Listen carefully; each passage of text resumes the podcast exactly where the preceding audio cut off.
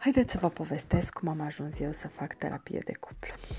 Lucram de ceva vreme în cabinet și eram desigur, ca mulți dintre colegii mei, cumva deznădăjduită de eficiența terapiei de cuplu.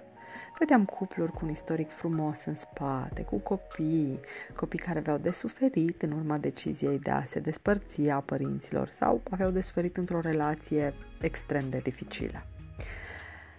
Și aflu eu deloc întâmplător probabil, de la Gașpar, cu care tocmai începusem să colaborăm împreună cu colega mea, Luca, începusem un proiect de colaborare cu pagina de psihologie, că vine cineva în România să facă formare pe terapie de cuplu. Și sar eu, bineînțeles, și zic, da, vreau formare în terapia de cuplu înainte să aflu că ea se desfășoară în București, că sunt trei module, că fiecare modul are patru zile, cu teme de casă, cu... Dacă am zis, am zis. Îmi fac frumos bagajele, mă duc, las acasă doi copii, dintre care unul mic și a lipi, nedezlipit de mine, mă duc frumos la București.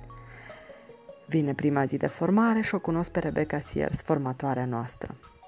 Am văzut imediat cât de bine se vede formarea ei și cât de bine se vede practica, cât de bine se vede că lucrează zi de zi cu cupluri și cât de multe pot să învăț de la ea. Am plecat fascinată încă după prima zi de curs și am rămas fascinată. Atât de fascinată încât uh, împreună cu colegele mele de la Holo am hotărât să o aducem pe Rebecca la Cluj pentru a fi mai aproape de terapeuții din jumătatea de nord a țării.